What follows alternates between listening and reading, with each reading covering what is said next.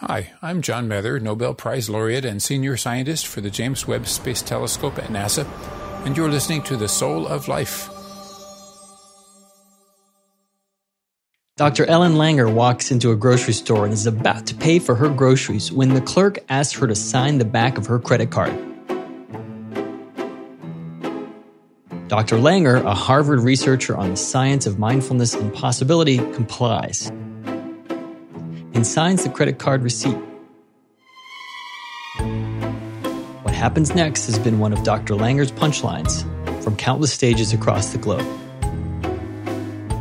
The clerk compares the two signatures to see if they match. Mindlessness is pervasive. Virtually all of us, almost all of the time, are not there. But when we're not there, we're not there to know we're not there. Dr. Langer spoke with me on The Soul of Life about her work on the science of possibility, where she's widely credited with research that kicked off the positive psychology movement that came into vogue in the late 90s, and the mindfulness revolution that followed in the 2000s. Langer's most famous work was in her 1979 counterclockwise study. Although it was a small study not rigorous by today's standards, its results foreshadowed a generation of psychology research. In the counterclockwise experiment, Dr. Langer took eight men in their 70s, men not suffering from significant health problems, but dealing with typical limitations of their age. And she dropped them into a retreat together where they entered a time warp of sorts. Old time singer Perry Como crooned on a vintage radio. The Ed Sullivan Show played on a black and white TV. Everything inside, including the books and reading material, were designed to conjure 1959. In this period of time, as short as a week, old men, uh, we found that their hearing improved, their vision improved, uh, they looked noticeably younger, their memory improved, and so on. The, the effects were astonishing. Men were instructed to behave as if it were actually 1959, while the control group lived in a similar environment but didn't act as if it was the past. In her career as the longest tenured professor of psychology at Harvard, Langer went about publishing over 200 articles on topics such as the placebo effect, illusion of control, and mindfulness. Mindfulness, as I study it, doesn't require meditation. It's very, very simple. Um, it's the act of noticing new things. That's all you have to do. And when you notice new things about the things you thought you knew, you come to see you didn't really know them as well as you thought you did. So your attention naturally goes to it. In 2010, the BBC revived Langer's 1979 counterclockwise experiment with a reality show that followed former celebrities as they participated in a recreation of the Turn Back the Clock retreat. The show went on to win a BAFTA award, the UK equivalent of an Emmy. In fact, Langer's counterclockwise study so captivated the media and wider culture that actress Jennifer Aniston had announced she'd be acting as the 34 year old Langer in a film Aniston would also produce. I had a good time with it. It was a lot of fun. I spent time with Jennifer. She's delightful. While the film about Langer never left the development stage, she did get written into an episode of The Simpsons when Homer's depressed and sick father is rejuvenated by immersing himself in the 1950s charm of a vacation in Havana. Okay, so now I know I've made it. You've made it. Would you care to go for a ride? Car keys that don't go bloopity bloop. I'm home.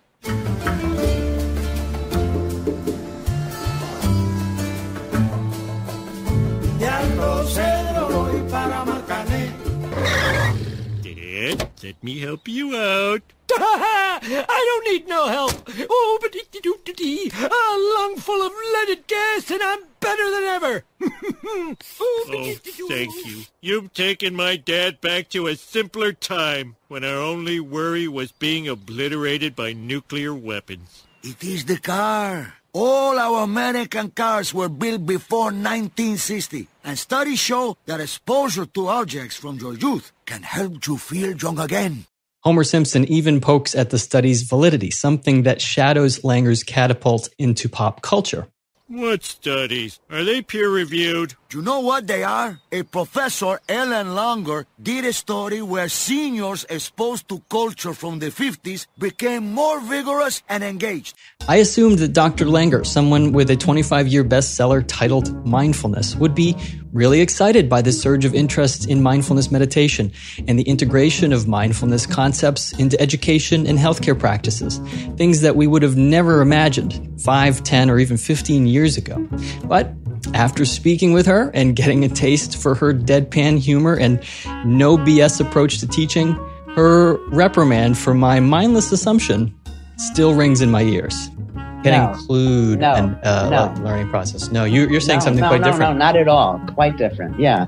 Why does she think that placebos are the strongest medications we have available for treating disease? So when you take that sugar pill and you get better, the question is, well, what's making you better? And the answer is you're making yourself better. A, a, good deal of our research is devoted to getting rid of the sham. You don't need somebody to give it to you. You don't need to make believe it's effective, you can actually control your own health. We talk about her wildest hope that mindfulness could be found to play a role in spontaneous remissions of terminal illnesses, something very controversial, and her belief that schools are the biggest perpetrators of mindlessness. Schools teach us that there are absolute right answers and that what we need to do, and we tell students, memorize the answers. We talk about what really makes us happy.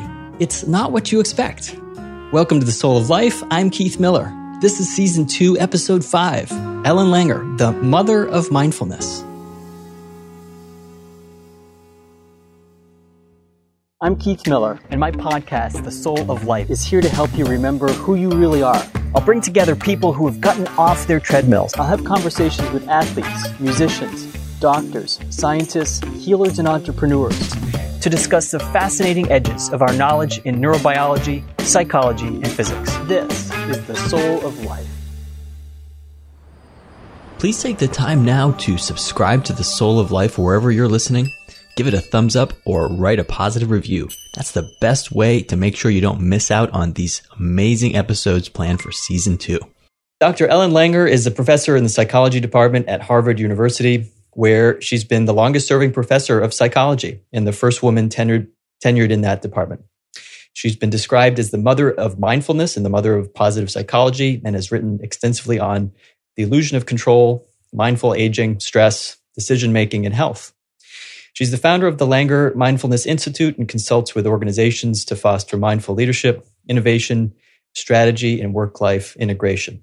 Her many books best-selling for uh, quite a while, written for the general and academic readers include Mindfulness, The Power of Mindful Learning, on becoming an artist, an artist, and counterclockwise, Mindful Health and the Power of Possibility, which we'll talk about today. Her most recent book, The Handbook of Mindfulness, is an anthology that brings together the latest multidisciplinary research on mindfulness. It's a real privilege to have you here, Dr. Langer. Welcome. My pleasure. Well, um, I wanted to jump right in and, and, talk about mindfulness. It's been the story of your career and the, the passion of your career. Tell me how you first got into this. And I suppose we should define mindfulness for those listeners who may be new to this subject um, and listening for the first time. I noticed not infrequently that I would do things like I'd walk into a mannequin in a store and I'd apologize, uh, forgetting my keys, which is my father's biggest um, sin, we'll say. And um, so I just started paying attention to people, uh, smart people, not seeming to be there. And uh, then I moved up to, I was teaching at the Graduate Center in, um, in New York. And then I moved up to Cambridge and I thought, well, Cambridge, Harvard, you know, all of these super smart people, surely you won't find this. And then I found because I was coming from New York, there were things that would happen like um, I would look for a parking space. It's 3.30 and the banks used to close at 3 o'clock. So I'd park at the bank and nobody ever did that.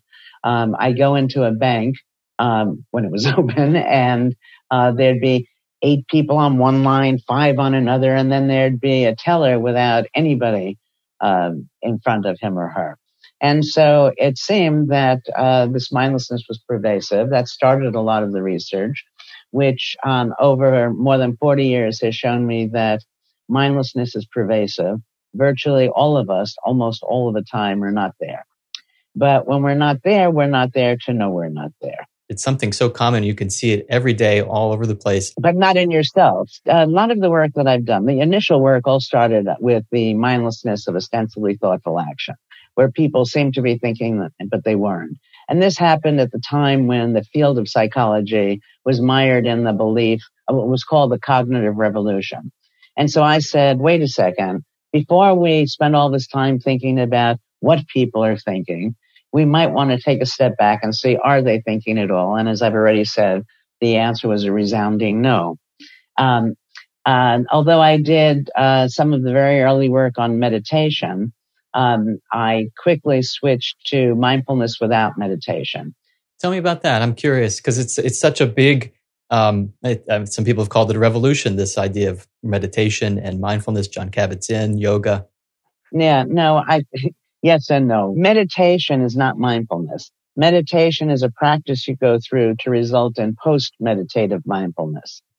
And, but mindfulness as I study, it doesn't require meditation. It's very, very simple. Um, it's the act of noticing new things. That's all you have to do. And when you notice new things about the things you thought you knew, you come to see you didn't really know them as well as you thought you did. So your attention naturally goes to it. This act of noticing is the essence of engagement. And we have lots of data showing not only that it's easy, but it's energy begetting, not consuming. And would you say um, it's, it's different from education? Um, my, my wife's a teacher. Um, how, how is it different than education and learning? Keith, it, it is so different that I don't know where to begin. Uh, I think that schools, we'll leave your wife out of this, but schools in, gener- in general are the biggest perpetrators of mindlessness. Schools teach us to be mindless. Schools teach us that there are absolute right answers and that what we need to do, and we tell students memorize the answers. And so I, I, was a straight A student, as you might imagine, Harvard, Yale, all the way through. Okay, then I go to this horse event not that many years ago, and this man asked me, "Can I watch his horse?" Because he was going to uh, get his horse a hot dog. Well, the reason I bragged about myself, Harvard, Yale, well, yay me, uh, was because I knew without any doubt horses don't eat meat. They're herbivorous. Okay. He, so, you know, so basically he was asking me to do something that was ridiculous, but I said yes nonetheless. He comes back with the hot dog and the horse ate it. And it was that moment that I realized that everything I knew could be wrong. So it was very humbling. Right. Now, schools teach us uh, to uh, to act as if the world is absolute. And what we do is we hold it still, thinking that gives us some control um, over ourselves and over the world. But it's that very holding things still when in fact everything is varying that costs us mightily in terms of our health, our well-being, um, our um, efficacy, and so on. So it can include a sitting practice, a meditation practice. It can no, include no, an uh, no. learning process. No, you, are saying no, something quite no, different. No, not at all. Quite different. Yeah. No, meditation is a practice. Meditation takes work and it takes time. I'm talking about a way of being. And mm-hmm. that once you recognize that you don't know, and we can never know because everything is always changing, everything looks different from different perspectives. But when you know you don't know, then you naturally tune in. But too many of us are taught to hold things still and think we know. So if I were giving this lecture to a large number of people, I've done this so many times, and I would say, okay, so Keith, how much is one in one? Or you'd say two. No, one in one is only sometimes two. If you add one wad of chewing gum to one wad of chewing gum, one plus one is one. Add one pile of laundry to one pile of laundry, one plus one is one. In fact, in the real world, one plus one probably doesn't equal two as more often as it does. So it really if depends using, on the on the frame and the context and, and, always. and absorbing more of the detail, more of the frame. Well, the context. the context. That behavior, the meaning of behavior depends on the context. And when we learn something, memorize it or take it in is absolutely true. We ignore the way things change depending on context. So, as it relates to our thoughts, for example, mental activity, should we believe what we think? It depends on what we think. If we if we believe that we know, then no, we shouldn't believe it.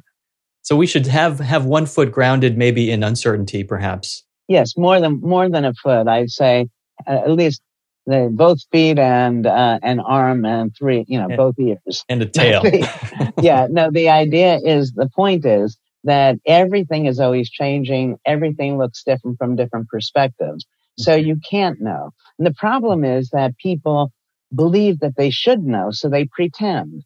And so interactions are often disingenuous. Um, right. People are stressed in those interactions, fearing that they're going to be expected to know something they don't know. Right. Uh, but uh, so it's very freeing to realize nobody knows.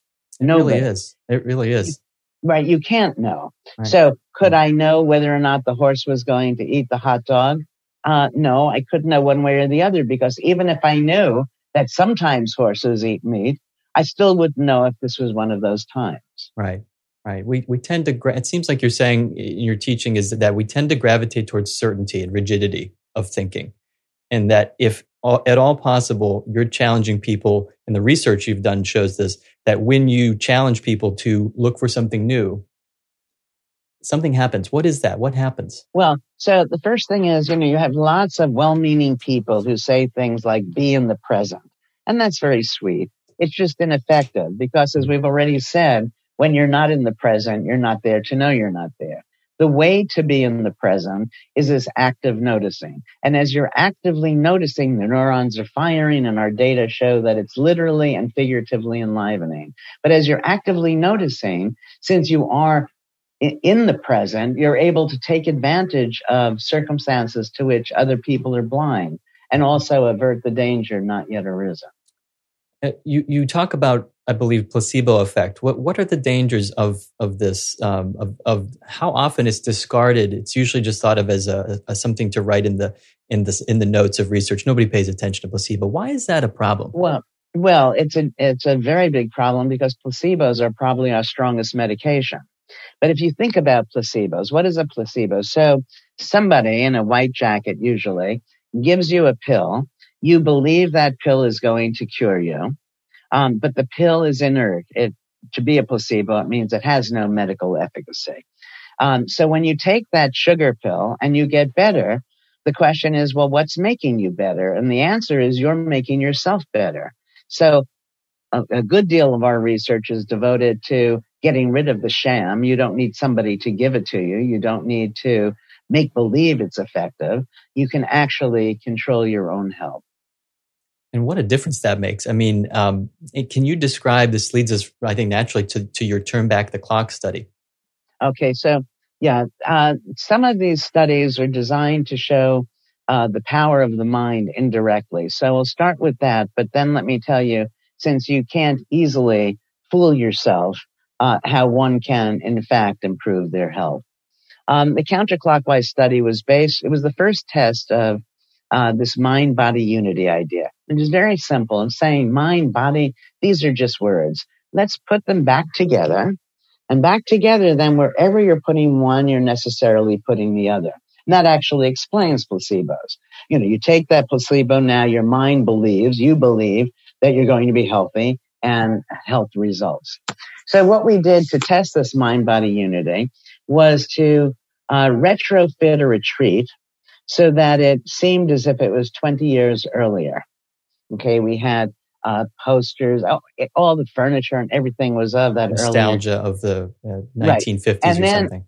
It it was um, we did this study in 1979, and the um, so it was 1959 that we were simulating, mm-hmm.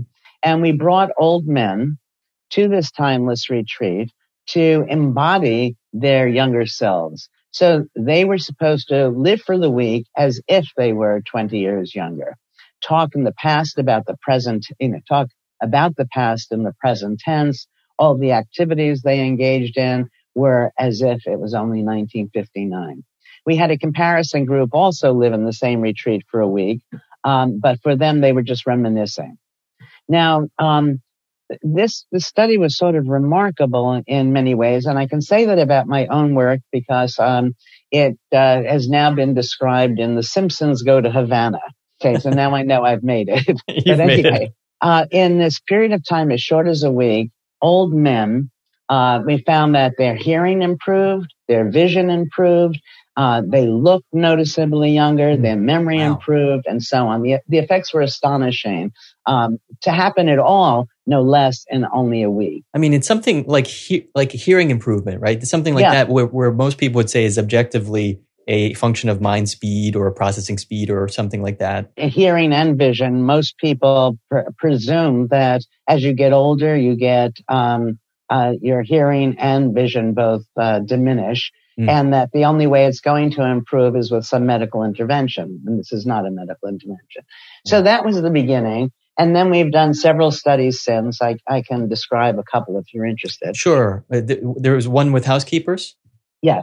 So um, we uh, took chambermaids and we first asked them, how much exercise do you get? And they say they don't get exercise. And that's because they think exercise is what you do after work and they're just too tired from their work.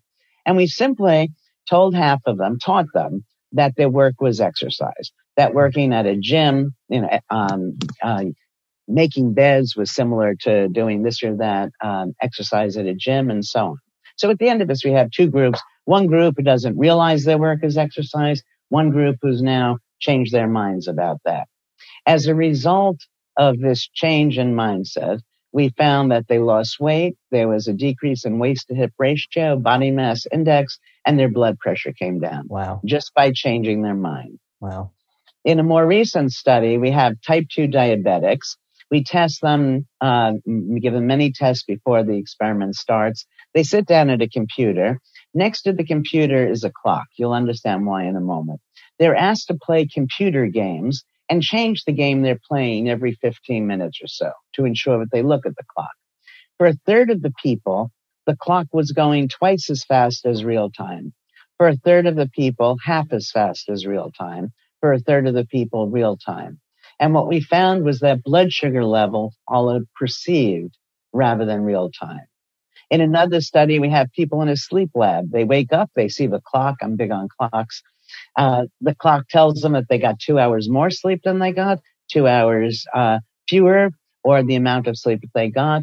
Again, the perceived amount of sleep determine biological and cognitive functioning. So, so it's, it seems as though the results would indicate that our programming, our perception of our disability, let's say, or or our lack of fitness or something, actually is what conditions or uh, creates part, the response. Yes, yes in the to body a large, to a large extent. Yes. Wow.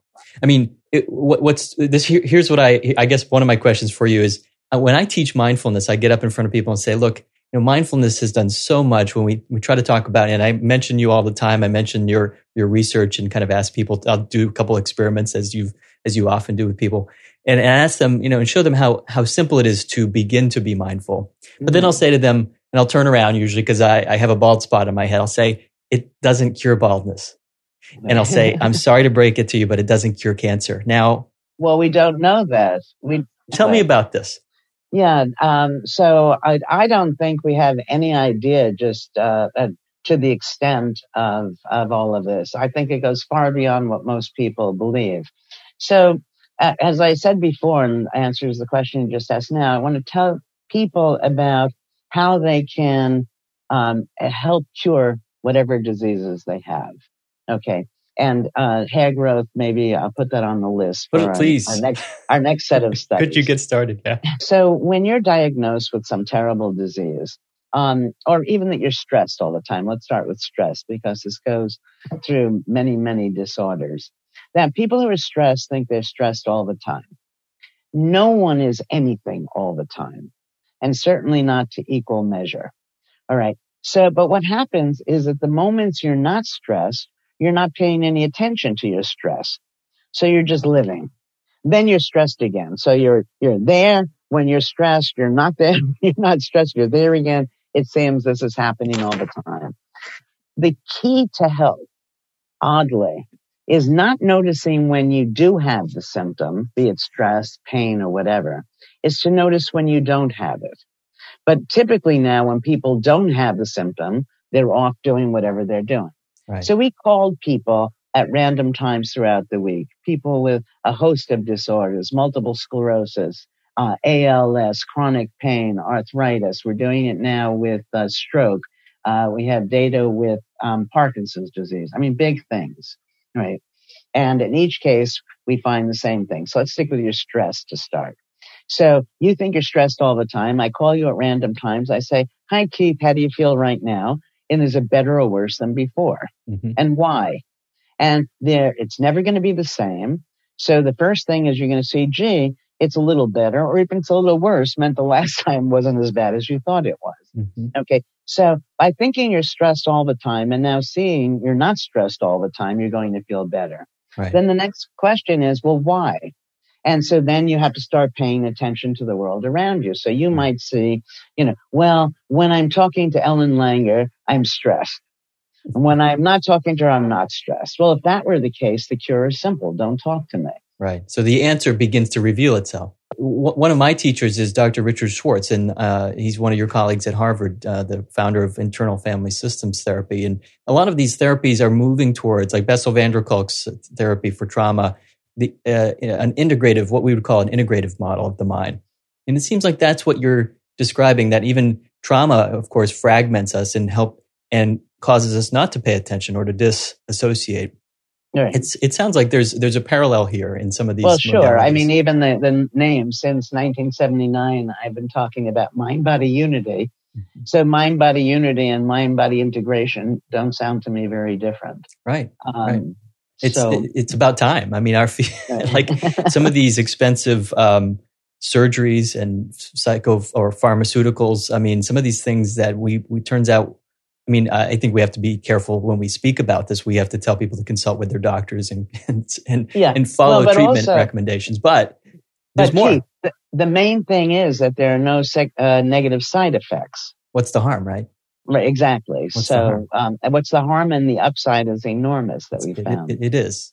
Um, And then also Yeah. that e- even if you can't, you know, um, can't figure out why now is it better or worse than before, the very act of trying to find out tends to be mindful. And Yeah. again, the 40 years of research shows that that itself is good for your health. that that itself. I mean, I, I came across some research, and I wonder if you're familiar with this. Um, the the the the act of because I teach this, and I, I want to make sure it's it's valid.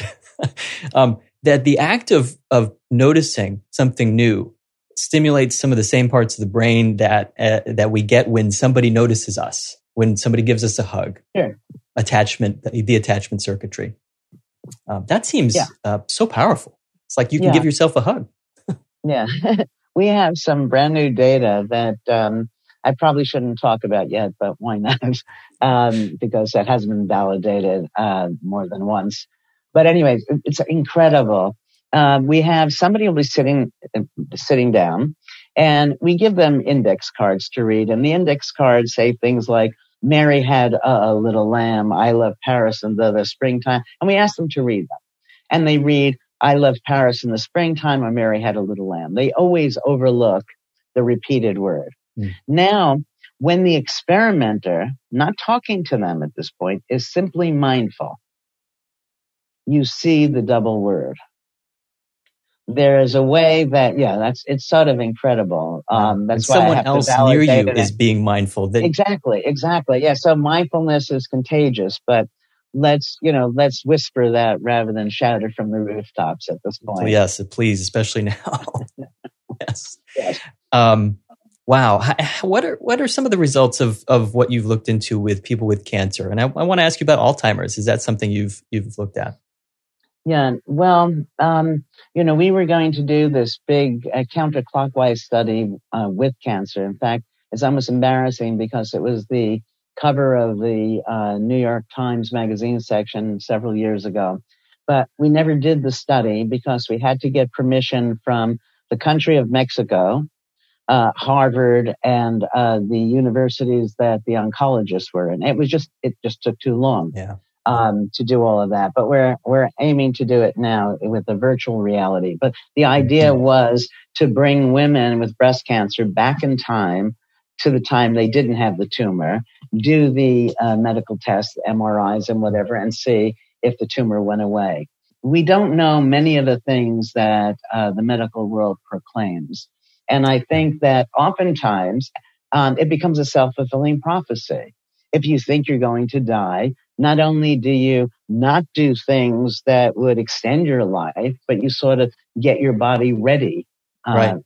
Right. And and we know this. Uh, anyone who works in uh, around infants, anyone who's had infants knows the the the mortifying, literally, uh, st- statistics that came out of the 40s and 50s when children in some of these isolated uh, hospital wards were Um, uh, newborns were not allowed to be touched. You know, there's no, of course, with a baby, yeah. the mindfulness seems so obvious, or the they, the baby babies seem to demand it, don't they? Um, yeah. You either pay, you have to pay attention to what's happening to me, or else I'm going to scream, or else I'm not going. You know, so um, it, our body seems to light up when we are paying attention to it. Lots of people uh, these days think they should have an attitude of defensive pessimism, hmm. and defend, you know, which is um, uh, expect the worst and hope for the best, hmm.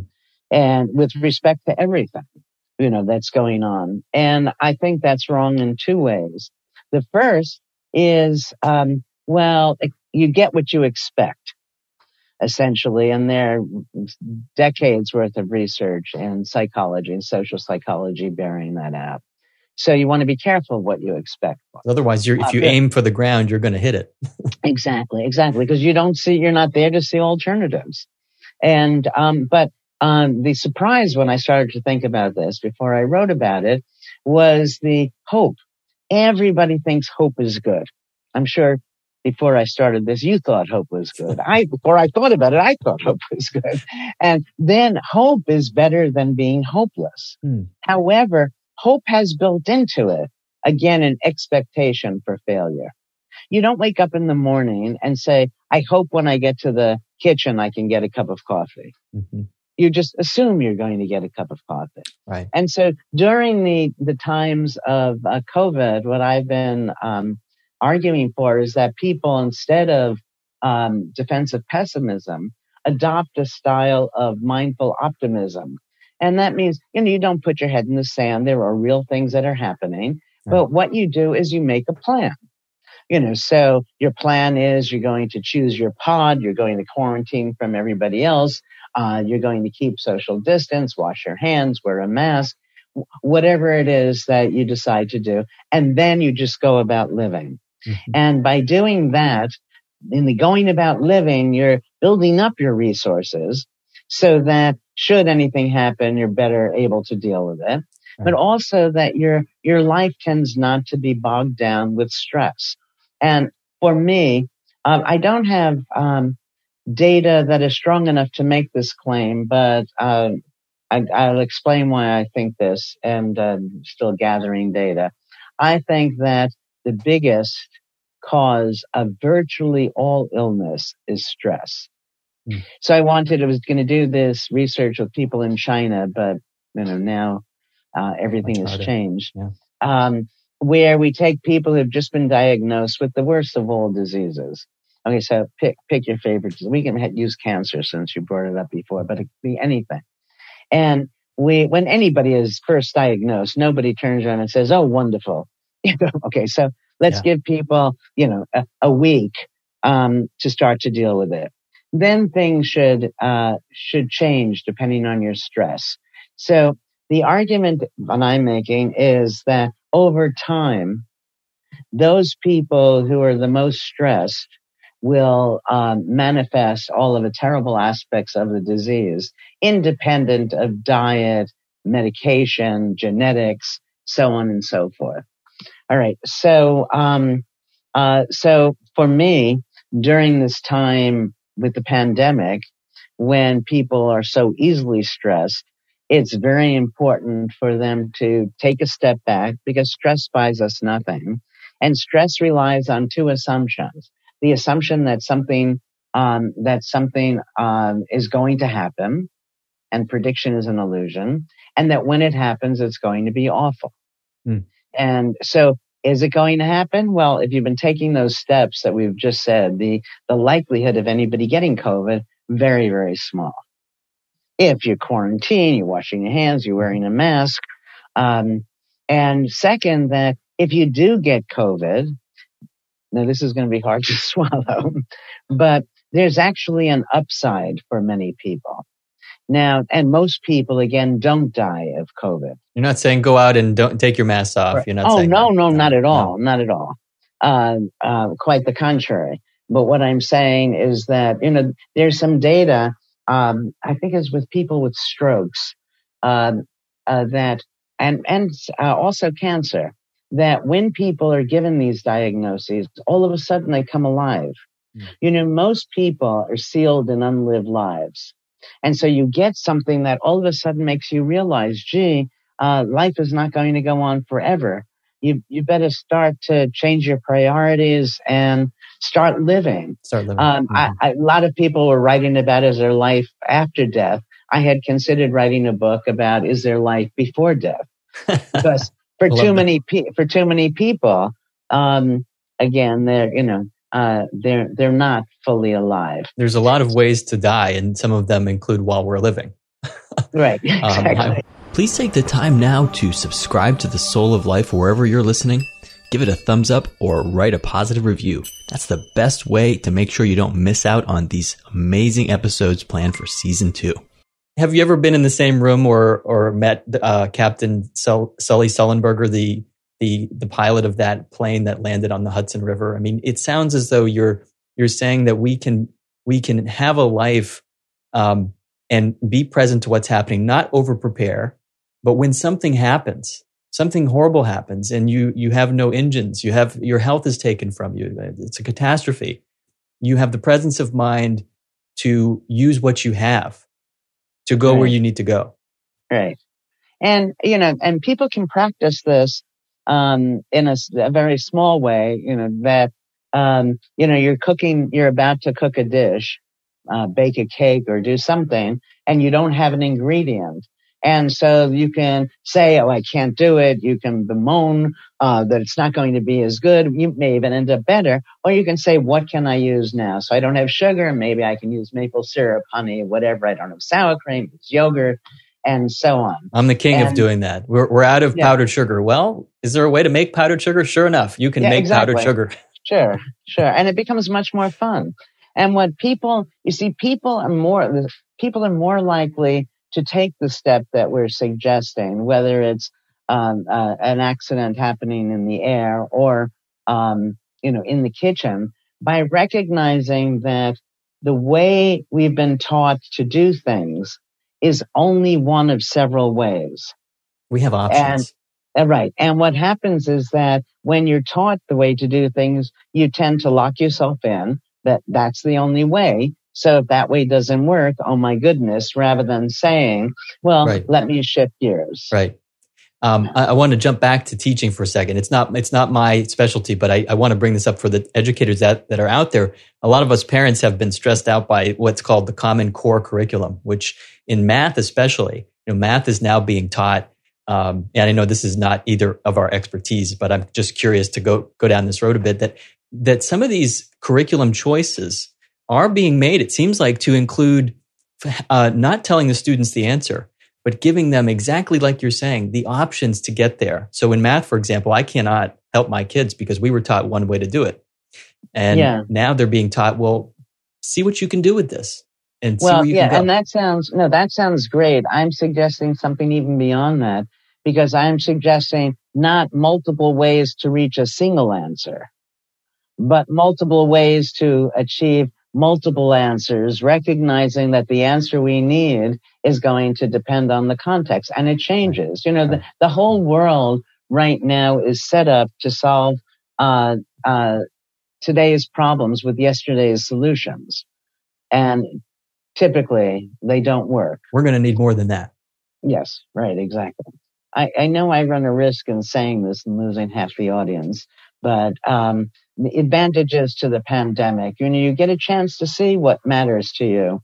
I think we need to hear that. I'm grateful. Well, yeah. once you choose to engage something with a simple process of noticing, it comes alive for you. Right. Let me give you an example. We did this very simple study where we had people who were going to do um, things that they don't like. Uh, we had women watching football, uh, people looking at art who didn't appreciate art, people listening to classical music or listening to rap music, a, a number of things. And for one group, we just had them do the activity. For another group, we had them just notice one thing about it. For another, three things. For another, six things. Mm-hmm. And what we found is the more they noticed, the more they liked the thing that they noticed. Anything you do can be done mindfully or mindlessly. And it leads you in a very different place if you, if you do it mindfully. Even something, some of the tasks you were mentioning with people stuck at home, you know, that, uh, I noticed how when I was young that doing the dishes at a friend's house uh, or a friend of my parents' house or whatever was always fun. I always felt very noble, you know, but doing my own dishes didn't feel that way. Well, the same dishes, you know, so then I started doing the dishes so they were fun. No matter what you do, right. you need to make it interesting. Right. And the good thing is that as you do this with more of your mundane everyday tasks, um, the more exciting being home is, the less you miss being out. And I think that what will happen when um, all of this passes is that many of the things that we've done mindfully at home, ways of being, will last beyond. You know, that I, it's I not, this is what I'm going to do now. I'm going to Zoom with people now. But um, uh, once this passes, I'm, you know, I won't bother with Zooming. Right, um, right. Sometimes it takes these these uh, losses or tragedies for us to change patterns. And we, like you said, you, real, you realize that there's energy that flows out of this growth and investment of of uh, the burst of activity that you need to do to get to do something new. Yeah. Um, I'm super grateful to spend time with you and appreciate your hard work, your your entire career. Um, you've won many awards. Want to just remind people about the books that that they should read. Some of them, many of them are bestsellers. Mindfulness, of course, 1989 uh, 97, The Power of Mindful Living. Um, more recently on becoming an artist. And then um, I believe this is your latest uh, counterclockwise, or is there one more recently?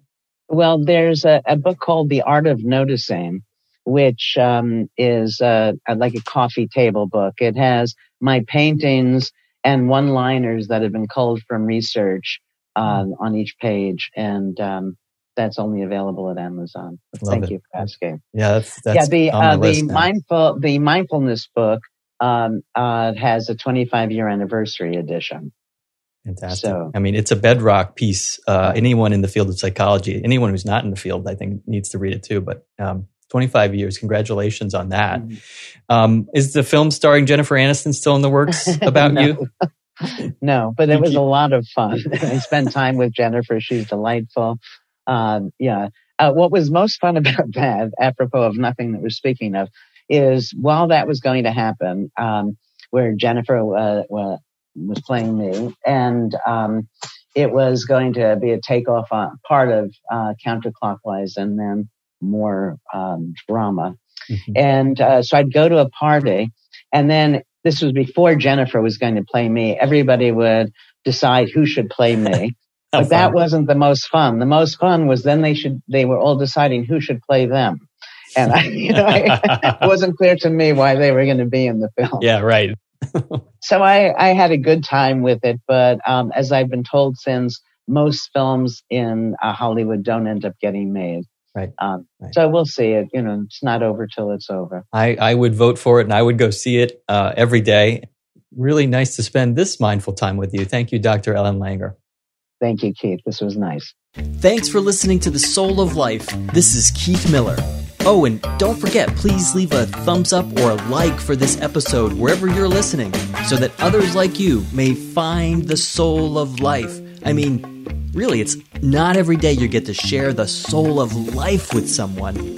Okay, so you can post a comment or question on souloflifeshow.com. I'd love to hear from you and please subscribe now to get the next episode. I look forward to sharing more of my soul of life with you. I like it and it's not harsh to my eardrum. All right, I will go.